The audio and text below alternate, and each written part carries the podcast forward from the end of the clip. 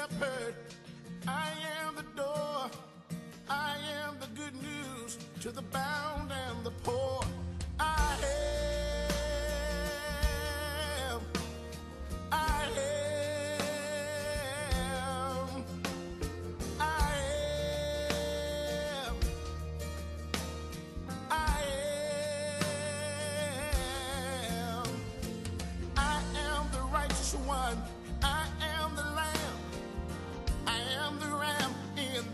For Abraham.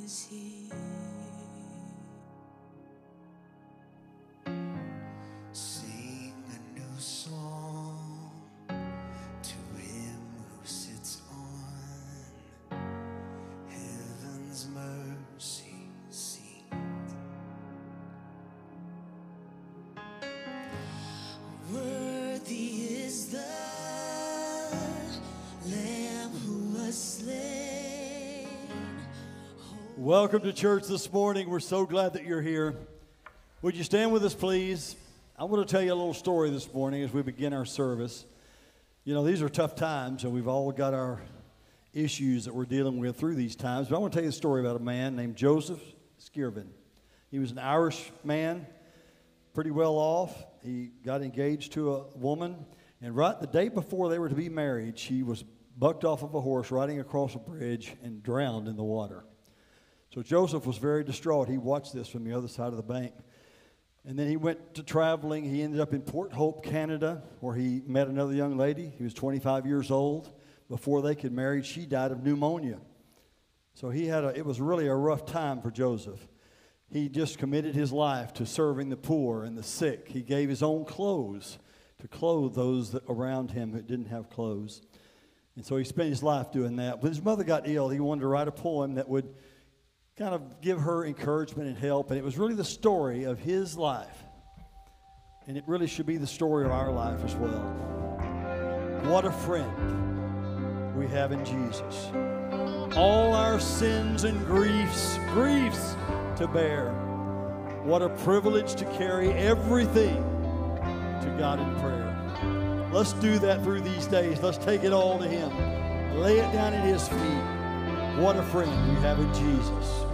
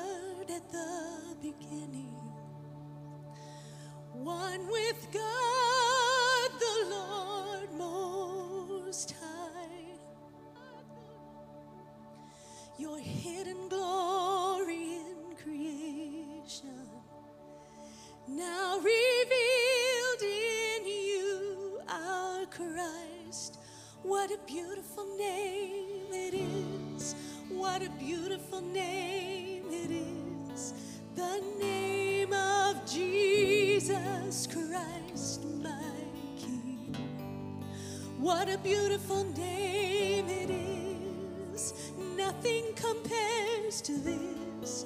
What a beautiful name it is, the name.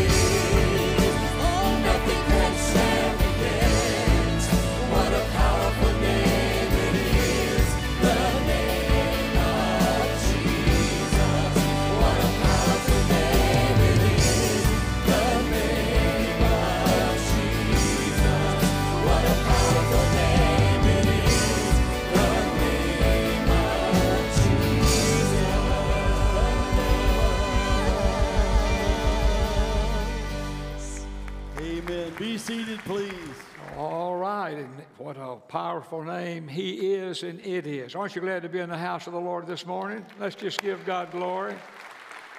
Now, like last Sunday was our first Sunday back since our little uh, three Sundays in June, and uh, those on the staff, the ministers, we had all uh, turned in if we thought we'd have more present, same number, less, whatever, and. Uh, Two of us said we'd have more, and the others said we'd have about the same.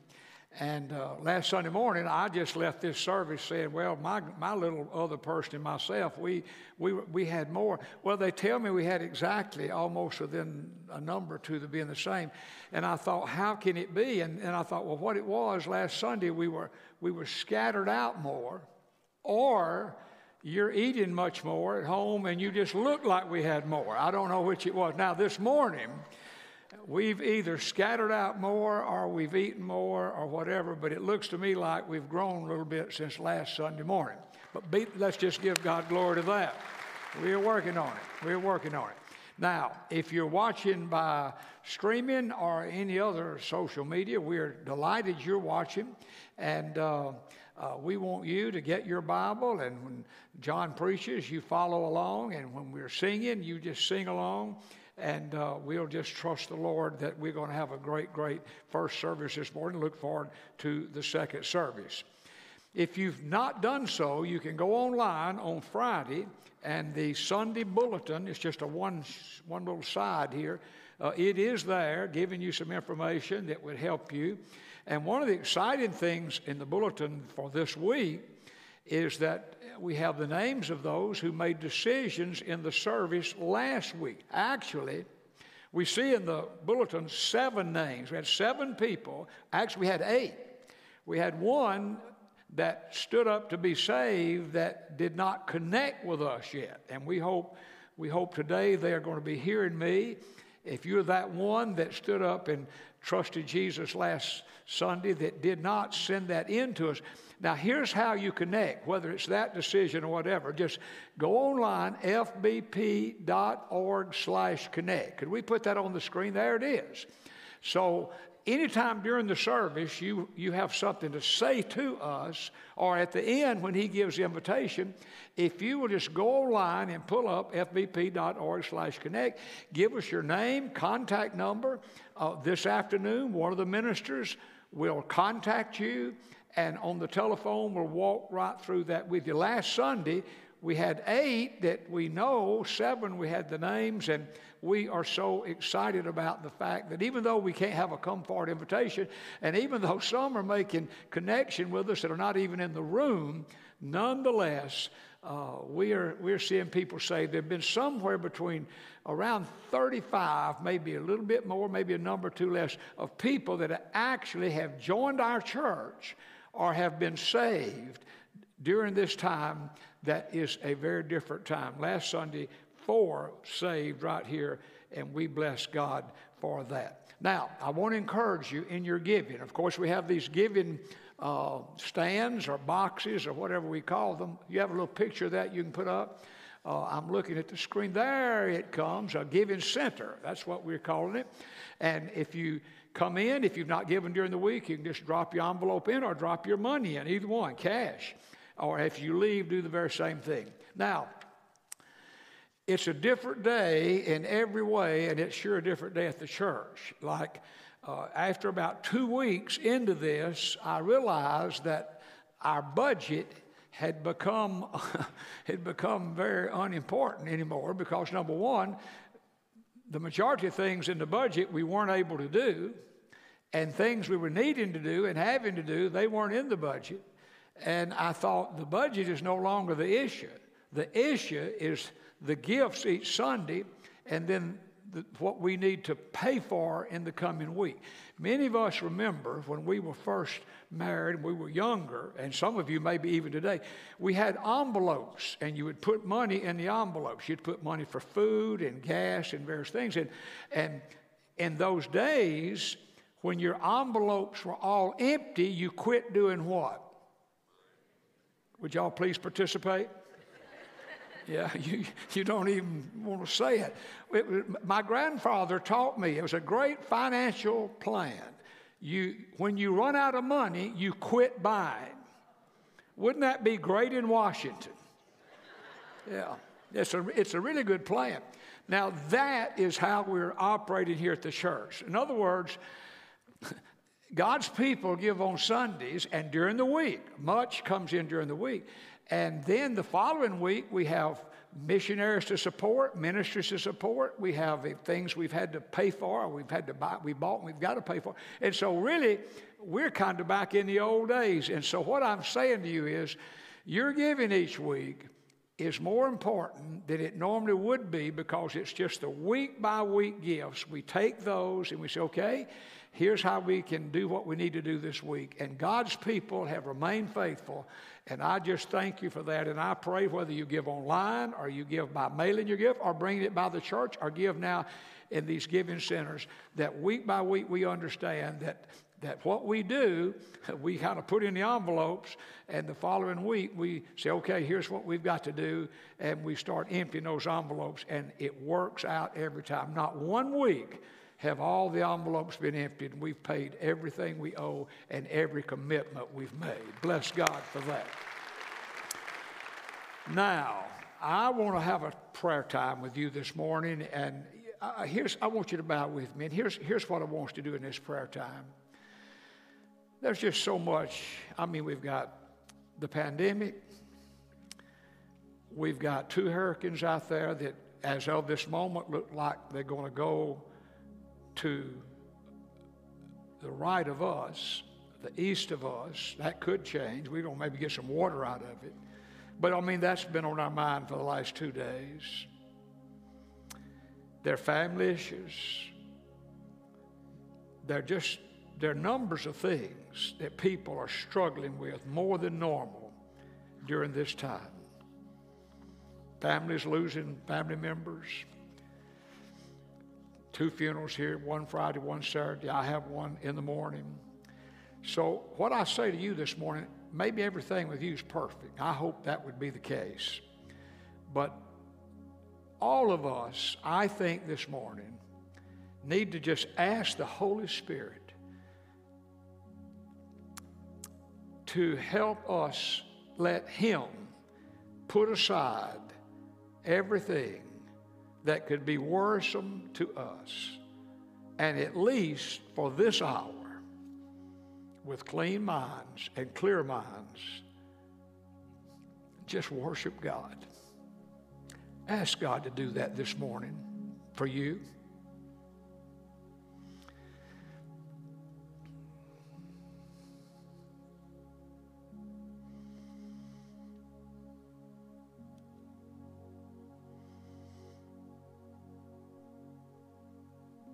God, I can't speak for everybody, but I, I know my own heart. And there are just a lot of things that can be just heavy. And I, I'm asking you this morning, God, give us a freedom this morning. Just lift every cloud that could have any and all weighed down. And at least for this hour, God, let us just joy as we worship you. Heavenly Father, bless every gift that's given. God bless every faithful giver. God, maybe some who can even give extra during these days. Might the Holy Spirit put that upon their heart?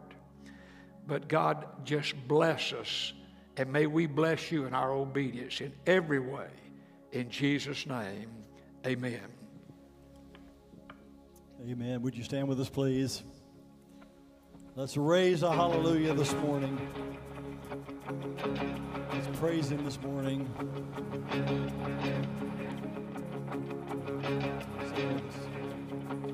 I raise a hallelujah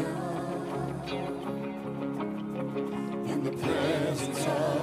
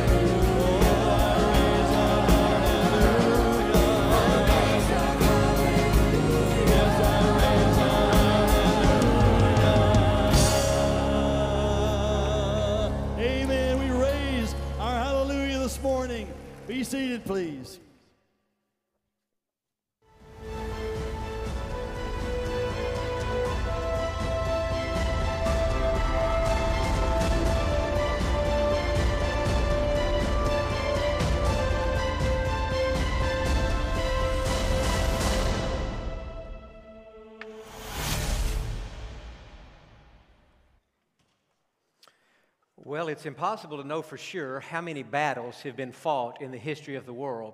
But one thing is certain there has never been a battle like the Battle of Armageddon.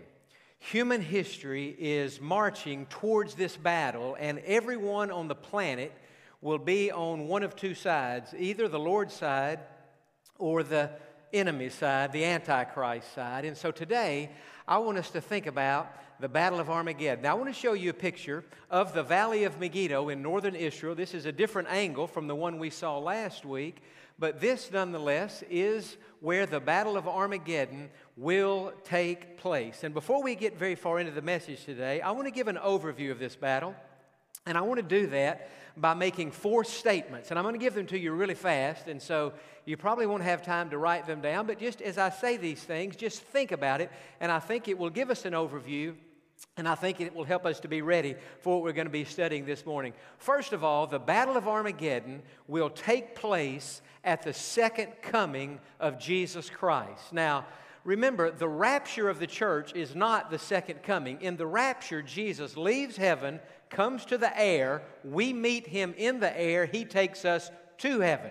When that happens, the tribulation begins on the earth. That will last for seven years. And so, for those seven years, we will be in heaven with Jesus, but at the end of those years, we will leave heaven and come with Jesus back to the earth. And so, the first coming of Jesus Christ happened when he was born in Bethlehem. The second coming will take place when he comes back to the earth, and that will happen at the Battle of Armageddon. Second thing I would say, by way of an overview this morning, is that this battle, the Battle of Armageddon, will officially end the Great Tribulation. And so when the battle takes place, those seven years of suffering on the earth will be over. This will end the tribulation period.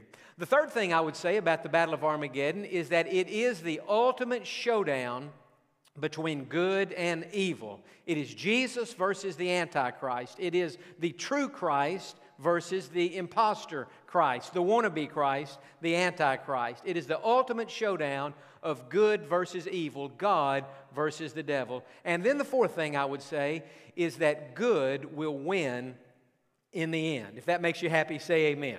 You know, good always wins in the end. No matter what you're going through today in your life or in your family, I can tell you this on the authority of God's Word if you're saved, good will win in the end. Romans 8:28 always gets the last word.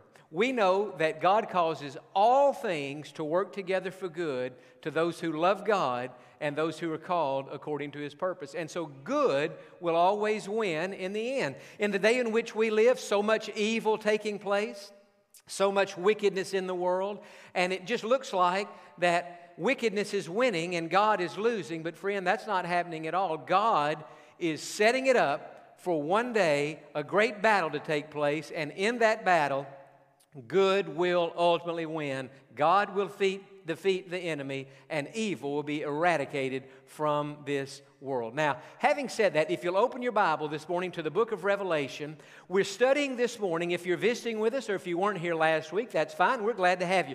But this morning, we're studying the actual battle that will take place at Armageddon. Last Sunday morning, we studied the background to this battle. Next Sunday morning, I'm preaching a sermon entitled The Aftermath of Armageddon. But this morning, we're studying the battle itself and what will happen in that Jezreel Valley, the Valley of Megiddo, there in northern Israel. So, if you're a note taker, I want to give you some things to write down, and we're going to look up quite a few verses today. But the first thing I want to say about the Battle of Armageddon is that when it takes place, the stage will have been supernaturally set. The stage for this battle will have been supernaturally set. And we spent our entire time last Sunday morning thinking about that as we thought about the background to this battle. We saw last week that God will dry up the Euphrates River, that great river that runs for 1,800 miles through many different countries. God will dry it up during the Battle of Armageddon. In fact, at this point, when He dries it up, the river will have turned from water to blood. At this time, He'll dry the blood up, and the kings of the east will be able to cross that dried up Euphrates River and they will come to the valley of Megiddo. Not only will those kings be there, but the Bible says that the kings from all the world will gather. Many will bring their entire armies, others will bring a representation of their army, but the kings of the earth will come together in the valley of Megiddo, and God is the one who is supernaturally setting it up. Now, look in chapter 16. I want to show you a verse again this morning that we looked at last Sunday morning Revelation 16 and verse number 16. The Bible says, And they gathered them together to the place called in Hebrew Armageddon. It's the only time in all the Bible that that word is mentioned. Revelation 16 16, the valley of Megiddo there, uh, just below Mount Carmel. And so the stage will have been supernaturally set. Now it's interesting, God will use Satan, the Antichrist, and the false prophet to help assemble all these armies together. In fact, when you read what's happening, it looks like that the unholy trinity, Satan, the Antichrist, and the false prophet, it looks like they're the ones responsible for gathering all these people there, and yet we know that Satan is never ultimately in control. God is always in control. And so even when it looks like Satan is in control, He's only doing what God is using him to do. The devil is uh, God's uh, tool many times to accomplish his own will. It's an amazing thing. Where Satan rules, God overrules, and God uses the devil to accomplish his own purposes. Now, look in verse number 13 of chapter 16. John's having this vision. We saw this last week, but let's just look at it again. John said, I saw three unclean spirits like frogs coming out of the mouth of the dragon, out of the mouth of the beast, and out of the mouth of the false prophet. That's a reference to the Satan, the Antichrist and the false prophet. For they are spirits of demons performing signs which go out to the kings of the earth and of the whole world. Now, what are these demonic spirits doing? Watch this to gather them to the battle of that great day of God Almighty. And so, on the one hand, you have Satan, the Antichrist, and the false prophet. They're gathering all these armies to the valley of Megiddo. On the other hand, God, always sovereign, always in control, always running things, now He's using this unholy trinity to accomplish his own purpose to gather his enemies to this valley where the battle of armageddon will take place and so the point that we're making to begin with this morning is that the stage will be supernaturally set. Now, as this happens, as these kings from the east cross the dried up Euphrates, as the kings of the whole earth bring their armies to this place, as that happens, the second thing I want us to see today is that the Antichrist himself will arise. Who is the Antichrist? He is a human being, inspired and motivated by Satan himself. And yet he will himself personally come to this battle. Is the Antichrist on the earth today? Maybe so, probably so. We don't know that for sure. Nobody knows but God. But if the rapture of the church is going to happen anytime in the near future, we know that the Antichrist is somewhere in the shadows today in all of his wickedness and all of his evil, all of his satanic uh, filling, and he's waiting for his time to emerge on the stage of world history where he will deceive the nations of the world after the rapture of the church gather up his following, and uh, wreak, wreak havoc on the earth. But turn back in the Old Testament to the book of Daniel, because I want us to see a little more specifically how the Antichrist will arrive in the valley of Megiddo. Daniel chapter 11. And I'm going to give you a moment to find this because this is a fascinating, fascinating passage of Scripture. And it gives us an understanding of what it is that will motivate the Antichrist at the end of the tribulation to leave where he is in one part of Israel, travel to the northern part, to that valley of Megiddo for this great battle. So in Daniel chapter 11 and verse 36, and let me just say this Daniel here is giving an Old Testament prophecy of the end times. That's what this much of the second half of the book of Daniel is about. And in this prophecy, when we come to the 11th chapter, he's talking about a king who was ruling on the earth at this time called Antiochus Epiphanes. But the reference to Antiochus has a double reference, and all Bible scholars that I'm familiar with would say this. And the second reference is yet a future event to the Antichrist himself. And so I'm not aware of any evangelical Bible scholar or teacher who would question that Daniel chapter 11 gives us a clear reference, a prophetic insight into the Antichrist. We can't read it all, but let's read a lot of it. Look in verse number 36. Then the king shall do according to his own will. He shall exalt and magnify himself above every God shall speak blasphemies against the God of gods, and shall prosper till the wrath has been accomplished. For what has been determined shall be done. So that's talking about the Antichrist. He's going to exalt himself and demand to be worshiped. Verse 37 He shall regard neither the God of his fathers, nor the desire of women, nor regard any God, for he shall exalt himself above them all. There's some who say that this reference about the Antichrist having no desire for women could mean that the Antichrist will be a homosexual. Some would say, well, it's hard to determine, that just from that one reference, and I'm not sure what the significance of that would be, but it is nonetheless interesting. But in verse 37, he shall regard neither the God of his fathers, in other words, the Antichrist is not going to worship the God of heaven and uh, he wants to be worshiped himself, nor the desire of women, nor regard any God, for he shall exalt himself above them all. Now let's move down to verse 40 and get into the specifics of what is it that motivates the Antichrist to come to Megiddo.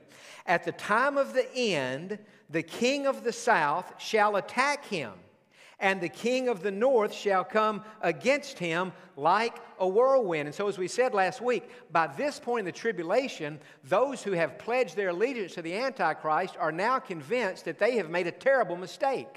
He has promised peace and prosperity, and just the opposite has happened. The judgment of God has fallen on the earth, the rivers have, and oceans have turned into blood, people are dying. The sun is not shining, the moon is not shining, the stars have fallen out of the sky. And so these leaders on the earth at this point in the tribulation are saying what the Antichrist has promised, he has failed to deliver. And so some of these kings apparently are now turning against the Antichrist himself. And it says they'll come against him like a whirlwind with chariots, horsemen, and with many ships. And he shall enter the countries, overwhelm them and pass through. So even though they rise up against him, he has more power than they do because he's satanically inspired. Verse 41 He shall also enter the glorious land, that is the land of Israel, and many countries shall be overthrown. But these shall escape from his hand Edom, Moab, and the prominent people of Ammon. He shall stretch out his hand against the countries, and the land of Egypt shall not escape.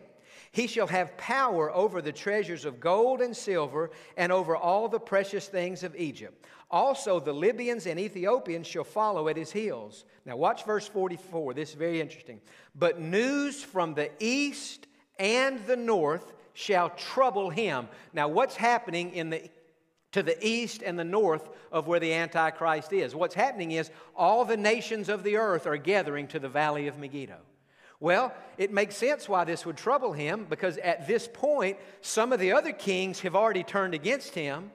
And so now he's thinking, now all these who are gathering in Megiddo, they're turning against. So now we see the paranoia of the Antichrist. Remember, we saw in Revelation 16 that the Antichrist is responsible in part for gathering these armies to Megiddo.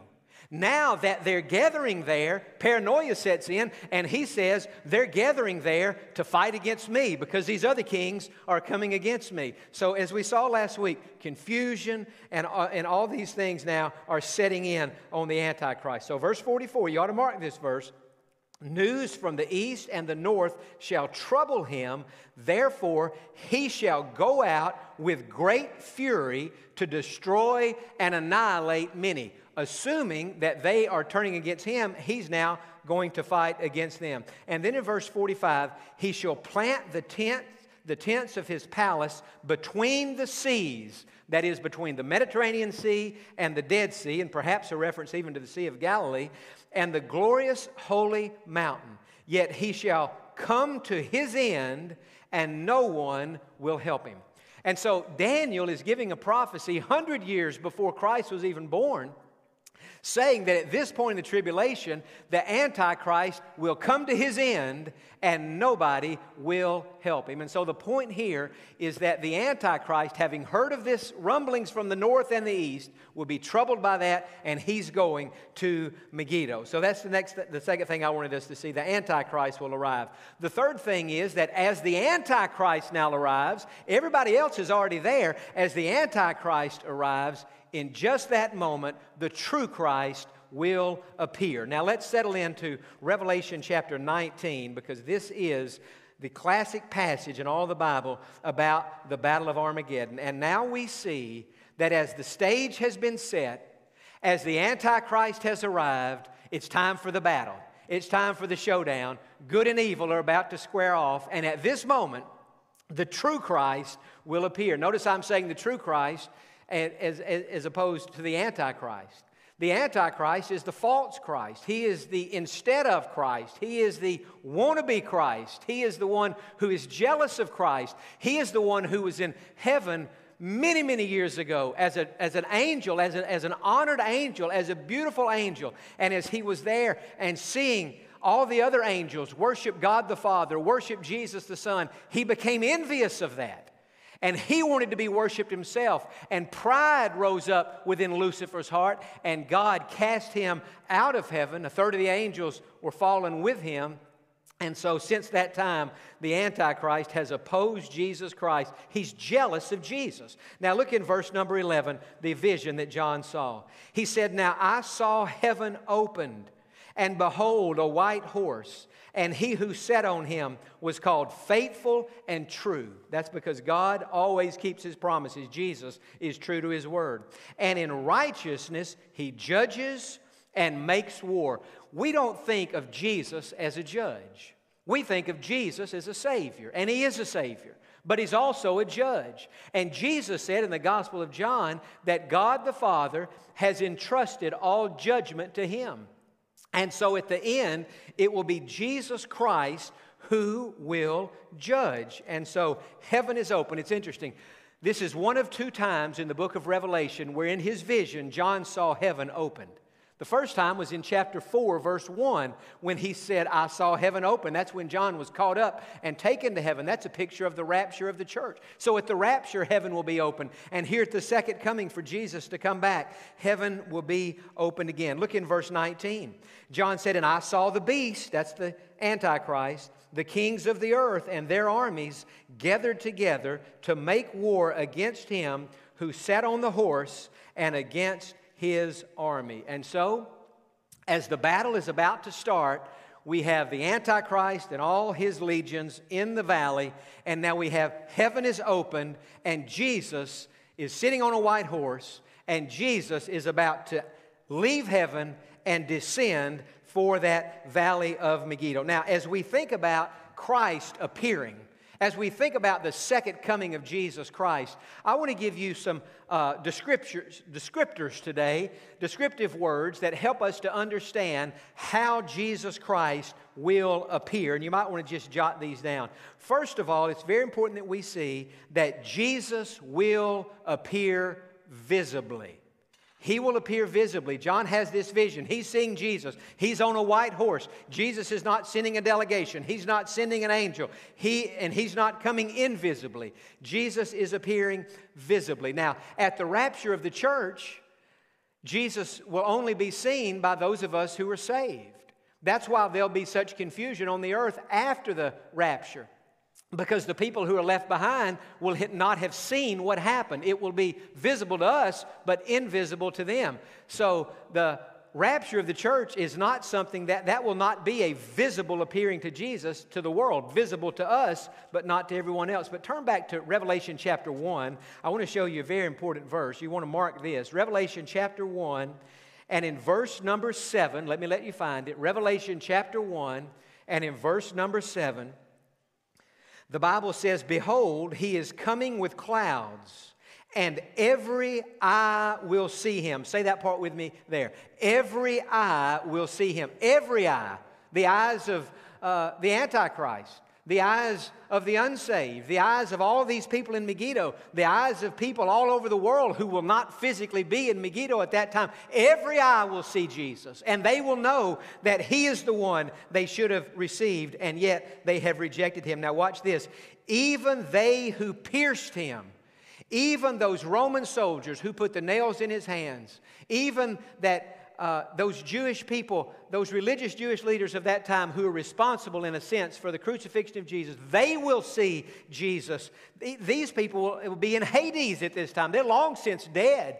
And yet, from Hades, every eye, not just every eye on earth, every eye on earth, every eye under the earth in Hades, will see him, and they will know beyond the shadow of a doubt that the one whom they crucified, the one whom they turned against, the one whom they rejected was none other than God in the flesh, Jesus Christ. Every eye will see him, even they who pierced him, and all the tribes of the earth will mourn because of him. Even so, amen. You better believe they'll mourn. They'll mourn because they rejected him. They'll mourn because they crucified him. They'll mourn because they mocked him. And they'll mourn because now they will only meet him as judge. They could have had him as Savior. He offered himself as Savior. But that day's over, and now they will meet Jesus as the judge. And so the first thing is we think about how Jesus will appear, Jesus will appear visibly. The second descriptive word I'd like to give is simply this Jesus will appear not only visibly, but Jesus in this great battle will appear triumphantly. He will appear triumphantly and victoriously. Look in verse number 12. Back to chapter 19 now, and in verse number 12. His eyes. Now, John is having a vision of the very eyes of Jesus on this horse, coming back to the earth, and yet he sees his eyes. His eyes were like a flame of fire. That is, his eyes are penetrating eyes. His eyes can not only see us, but they can see into us and they can see through us to what is in our heart, our motives, our inner thoughts, our desires. His eyes were like a flame of fire. And on his head, now watch this, were many crowns, not just a crown, many crowns. Why? Because he's coming back as the conquering king. He's, he's triumphant, he's victorious. He had a name written that no one knew except himself. He was clothed with a robe dipped in blood. Now, somebody says, What is this blood a reference to? Well, it could be a reference to the blood he shed on the cross. Most Bible scholars don't think it's that because they say in this context that doesn't seem to be what it's referring to. Some say that it's a reference to the blood that will be shed in the Battle of Armageddon. But if you think about it, when he's first coming out of heaven, the blood hasn't been shed yet, so it's probably not the Battle of Armageddon.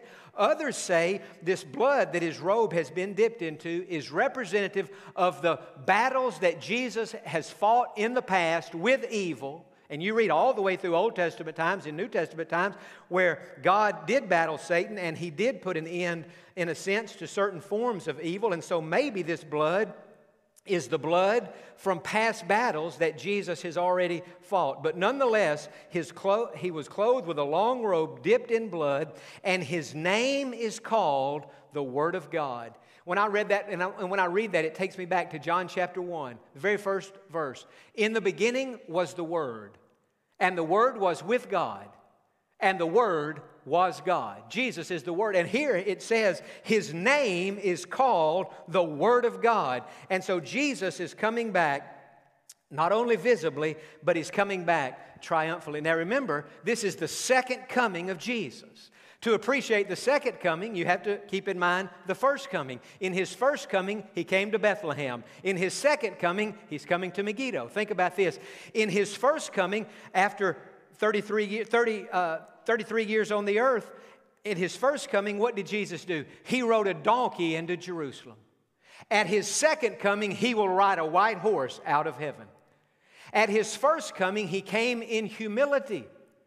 At his second coming, he's coming to rule and to reign. At his first coming, you think about the first coming and the second coming of Jesus. At the first coming, Jesus came to serve. But in the second coming, Jesus is coming to conquer. In the first coming, Jesus came to offer salvation to all who would believe. But at his second coming, he is coming to judge those who have rejected him and whose sins have not been forgiven. And so there's a great difference between his first coming and his second coming. His first coming, humility. His second coming, majesty. He's coming now as King of Kings and Lord of Lords. Make no mistake about it. That's who he was at his first coming. But at his first coming, he veiled his glory. In Philippians 2, we read about this. He laid aside his, his royalty. He, that was all hidden, that was all veiled. But at his second coming, we will see Jesus Christ as he is. That's, when the, that's why when the Apostle John had this vision back in Revelation chapter 1 of the risen, exalted Jesus, he said to himself, I've never seen Jesus like this before.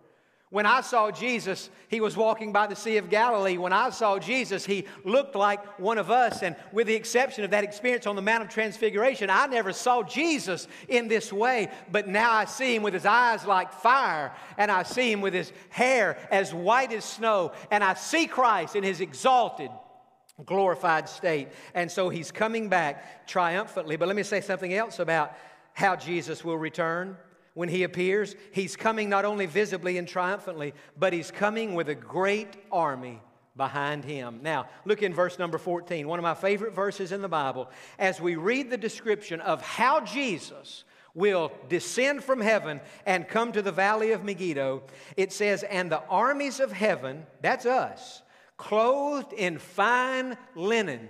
That is representative of how faithfully we've lived our lives, white and clean, followed him on white horses. And so, when Jesus leaves heaven, we're leaving heaven too. When that heaven, when the door, when the when the windows of heaven or the doors of heaven or the gates of heaven are open and Jesus descends, we're descending too. We're following Jesus. We're doing what we're supposed to be. We will be doing then what we're supposed to be doing now, and that is following Jesus. Jesus will be on his horse and we will be on ours. We are that army in heaven that will be following Jesus out of heaven. And so he's coming with a great army. Can you think how many millions and millions of people will be in that army?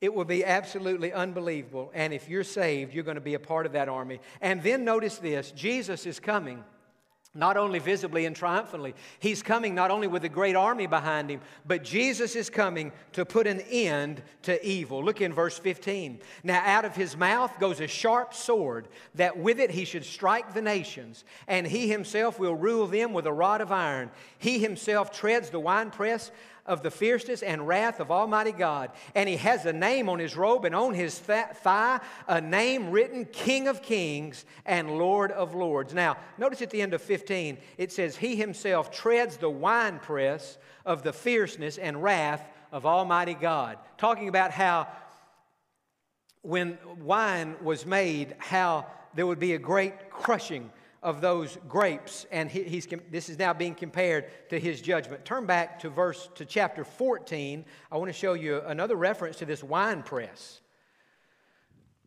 The grapes had to be crushed and pressed in order for there to be wine. That's why they, it's called a wine press. And out of that crushing came the wine. Out of this judgment will come not wine, but will come blood because look what's going to happen. It says, And the winepress was trampled outside the city, and the blood came out of the winepress up to the horses' bridles, that's about four feet high, for 1,600 furlongs, which equals 184 miles. Think about that. This battle is going to be so awesome, so cataclysmic, so destructive so inclusive, so great that when, when the sword of the Spirit comes out of Jesus' mouth, which I believe is a reference to his spoken word, Hebrews chapter 4, verse 12, the word of God is living and active and sharper than any two edged what? Any two edged sword. And so when John says, look at it again now, back in chapter 19 and verse 15, out of his mouth goes a sharp sword. Is it a literal sword? It could be. I understand it to be the sword, his word is the sword, and Jesus will speak the word, and the Antichrist and all these people in the battle will be destroyed just like that. And so destructive will be their demise that blood will fill not only that valley of Megiddo, but it will fill 184 miles of Israel. That's basically from the north to the south, four feet high. Think about that blood flowing like a river, four feet high, 184 miles long. It is an amazing thing. And it is with His Word that Jesus Christ is able to bring evil to an end. And as I think about that, I think about how powerful the Word of God is. If you, if you think about the Word of God, it is with God's Word, four words in English, two words in Hebrew. We read it in Genesis chapter 1 and verse 3. The first words recorded by God in the Bible let there be light. And there was light. God created this whole world. How? The Big Bang Theory? No, by speaking the Word. He spoke the Word, and the world came into existence. You know, the Word of God is a powerful thing. Jesus, on that Sea of Galilee, in the midst of a storm, and his disciples thought they were going to drown, Jesus spoke a word and said to the wind and the waves and the storm, Peace, be still. And the storm ended. There's power in the word of God. Jesus went to Lazarus' grave there, just behind the Mount of Olives. And Jesus, as Lazarus is lying dead in that grave, Jesus said, Lazarus, come forth. And what happened? A dead man came up out of that grave and he came to life. And at this great battle, this final battle, this ultimate battle, Jesus Christ will speak the word And the Antichrist and the false prophet and all who have followed them will be destroyed. And so great will be their destruction that their blood will be four feet high, 184 miles going along. There's power in the, in the Word of God. How do you know you're saved? How do I know I'm saved? Because I'm feel saved? Well, you know, today I feel saved but I don't necessarily always feel saved. I don't know that I'm saved because I feel saved. I know I'm saved because God's Word says I'm saved. Believe on the Lord Jesus Christ and you shall be saved. I believe and I'm saved. How do you know that you're never alone in life? Because you feel people around? No. How do I know I'm never alone? I live alone, but I'll tell you this I'm never alone. How do I know that? Because of the Word of God, which says to me that God would never leave me and He would never forsake me.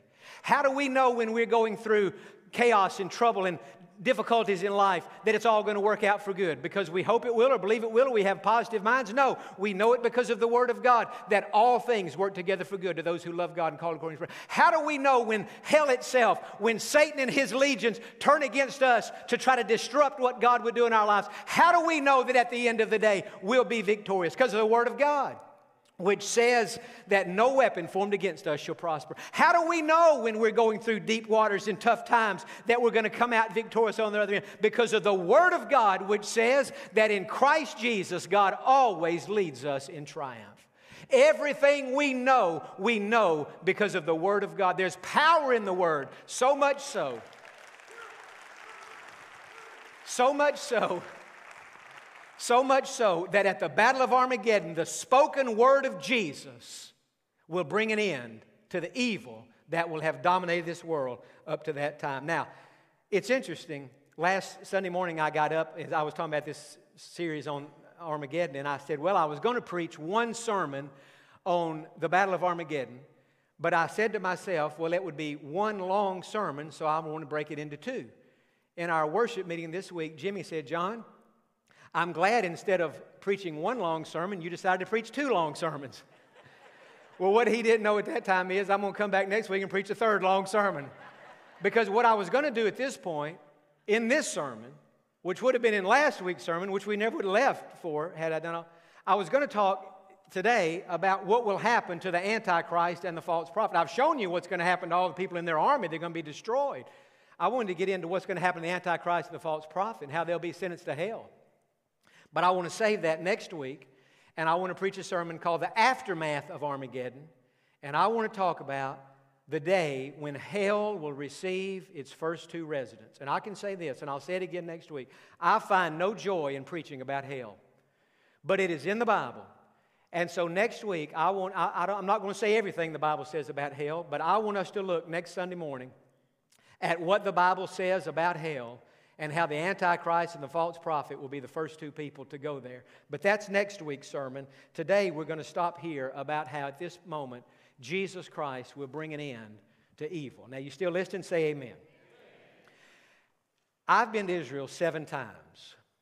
My parents have probably been 15 or 16 times, so they've been many more times than I have, but I've been seven, which is not a small number of times, and I've been blessed on every trip.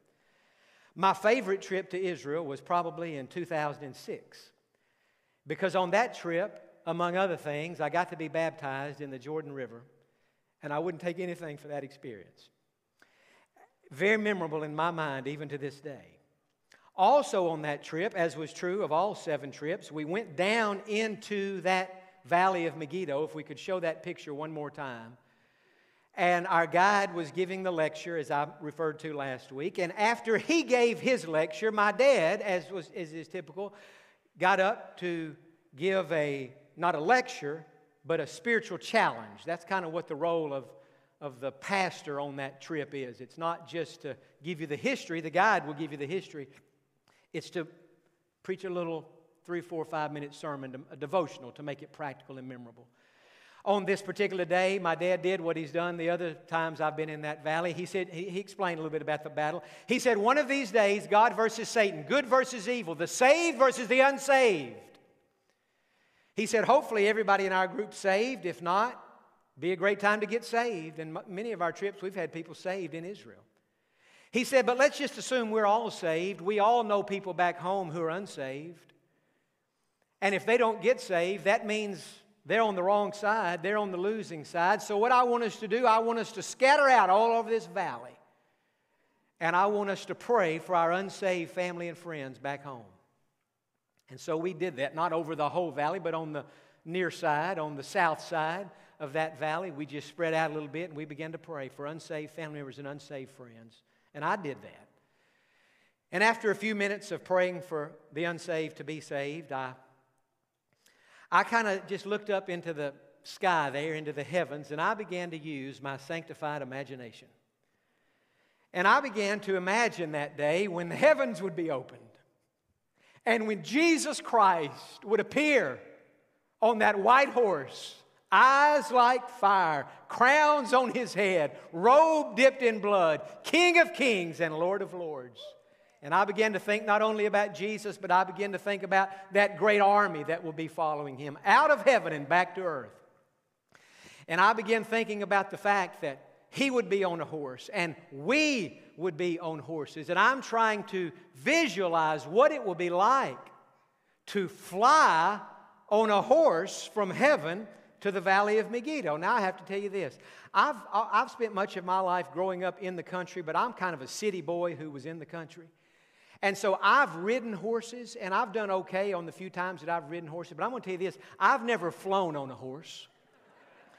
And riding on a horse makes me a little nervous. Flying on a horse scares me to death. And I got thinking not just about the apprehension that we might would feel. Of course, we won't feel it then, but you know, now you think about it, it'd be like.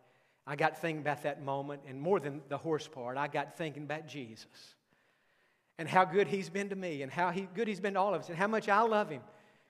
And I said this to Jesus on that particular day, just silently in my heart. I said, Lord, on that day when this battle takes place and heaven is open and you leave and you're on your horse and I'm on my horse, I said, Lord, I just pray that my horse could be next to your horse.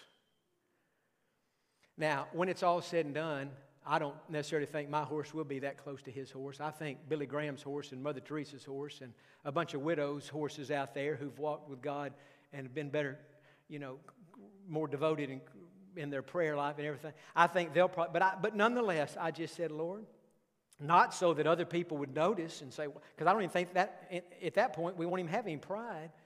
I just thought this, Lord, I want my horse to be next to your horse because wherever you are, I want to be as close to you as I possibly can. Now, you know, as I've thought more about that, on that day, Jesus will decide whose horse rides where.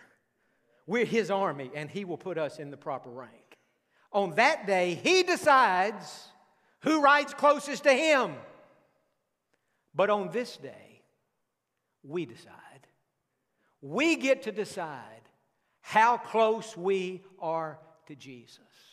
And I can't help but believe that our closeness to Him now will one day be reflected to our closeness to Him then. And when he comes out of heaven, we'll say, Right on, King Jesus. Listen, in that battle, we don't have any guns, we don't have any knives, we don't have any weapons. All we do is follow Jesus, and he fights our battle for us. And I'm saying, if we'll follow him closely now, just maybe on that day we can follow him closely then. Amen. Father, I look forward to that day. And I thank you that I know beyond the shadow of any doubt that I'm on the winning side, that I'm in the Lord's army.